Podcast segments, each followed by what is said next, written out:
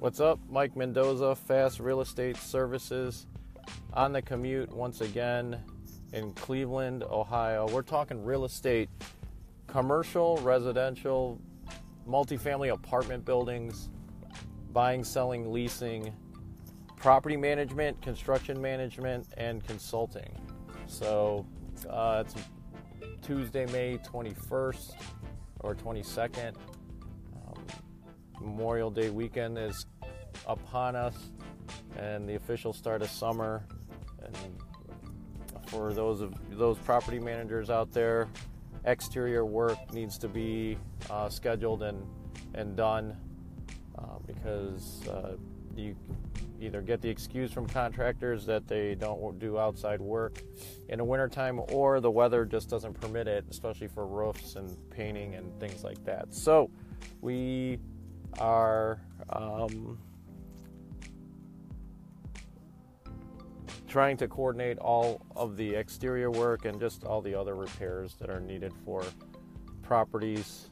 Um, even though there's not a lot of repairs that are needed with the number of properties that we manage, it becomes a huge project and a huge uh, punch list of items that need to get done. So we're establishing our systems, um, trying to meet more contractors and handymen to do work for us. And um, you know, one, one of the biggest things that uh, is impeding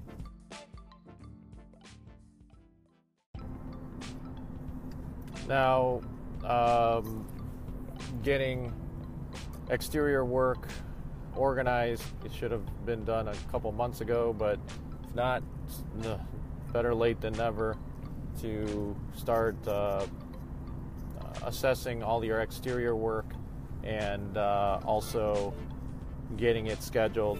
One of the things that we're trying to do um, a better job at is uh, getting a system to pay our contractors as quickly as possible. But with uh, the number of properties that we manage, the number of contractors that we have, and the accounting that's needed to ensure that funds are available um, based on rent collection and some other factors, that it, it takes us uh, about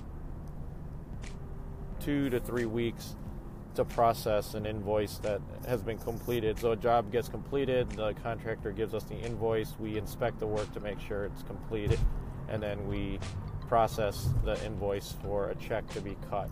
So we require all of our contractors to sign an agreement stating that they agree to 30 day terms, and then um, for jobs over $500, they agree that uh, we will give them a a deposit, and then after the work is completed, they will get the remainder of the uh, the funds for that particular invoice within 15 days.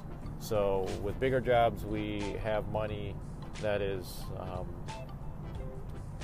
uh, allocated for that job, and um, then we can pay that a little quicker. But uh, at the same time, uh, in our in our structure, the lead property manager has to meet with the broker to go over the owner's accounts just to make sure that everything is reconciled, that there's uh, not a negative balance, and um, that we're able to pay the contractor. And if we can't, then we have to make arrangements for the owner to send funds to um, to us so that we can pay the contractor.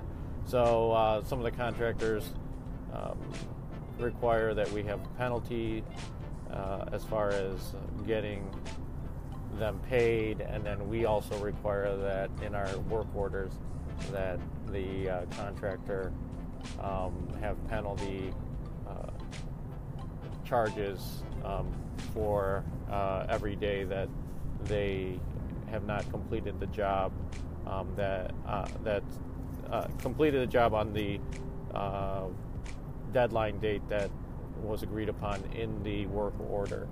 So um,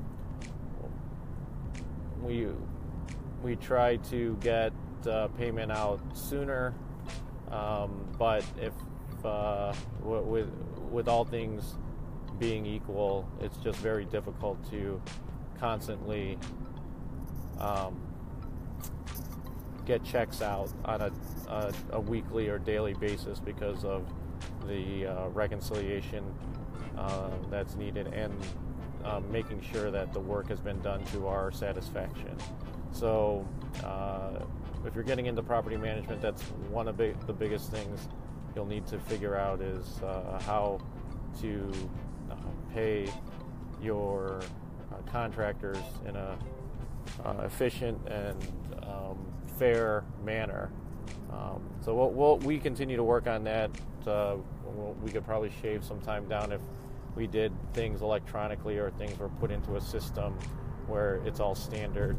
Uh, for example, the contractors would input their uh, punch list, material cost, and, and labor uh, into our system, and then they, they could uh, basically let us know when they're completed so that we can schedule an inspection, and then as soon as that inspection's done, then um, they uh, get a check process at the, our next cycle. So uh, keep that in mind and try to keep good relations with your contractors. Your contractors will start looking elsewhere for work if they're not getting paid in a timely manner because they need to you know they have overhead they have they, they have um, material costs that they've been that have been paid up front and um, they need to pay those things back and pay their workers as soon as possible. So if you're able to um, figure out a way to get your contractors paid sooner. And then um, you do have to, on my last note on uh, fixing things up, you do have to have some knowledge of uh, how uh, things are fixed and what the standard is so that you can't have a contractor tell you that something is completed and it's really not, and then you have problems later on down the road. Uh, if you have a good contractor, they'll come back and fix it, but usually these guys are so are, are, so busy that they it's impossible for them to come back to a job to finish it because they're on to their next job. So uh, we'll talk more about the uh, contractor process. I'm in the um, uh, throes of uh, training some new property managers that we have that are going to be managing new portfolios are coming into the system uh, because we just don't have the bandwidth anymore to manage any more properties. So we will, uh, I will be supervising those new agents, and those agents will um, learn uh, as on the job, so to speak, to manage properties, and then um, you know we'll share in the uh, commissions for any management fees and anything like that. So um, that's it for this segment. I will try to get another segment out as soon as possible. Thanks for listening. Always uh, um, appreciative and humbled for anybody listening. This is really a documentation of my journey, but if it can add value to anybody out there in a similar situation, then um, uh, I'm glad that uh, you're listening.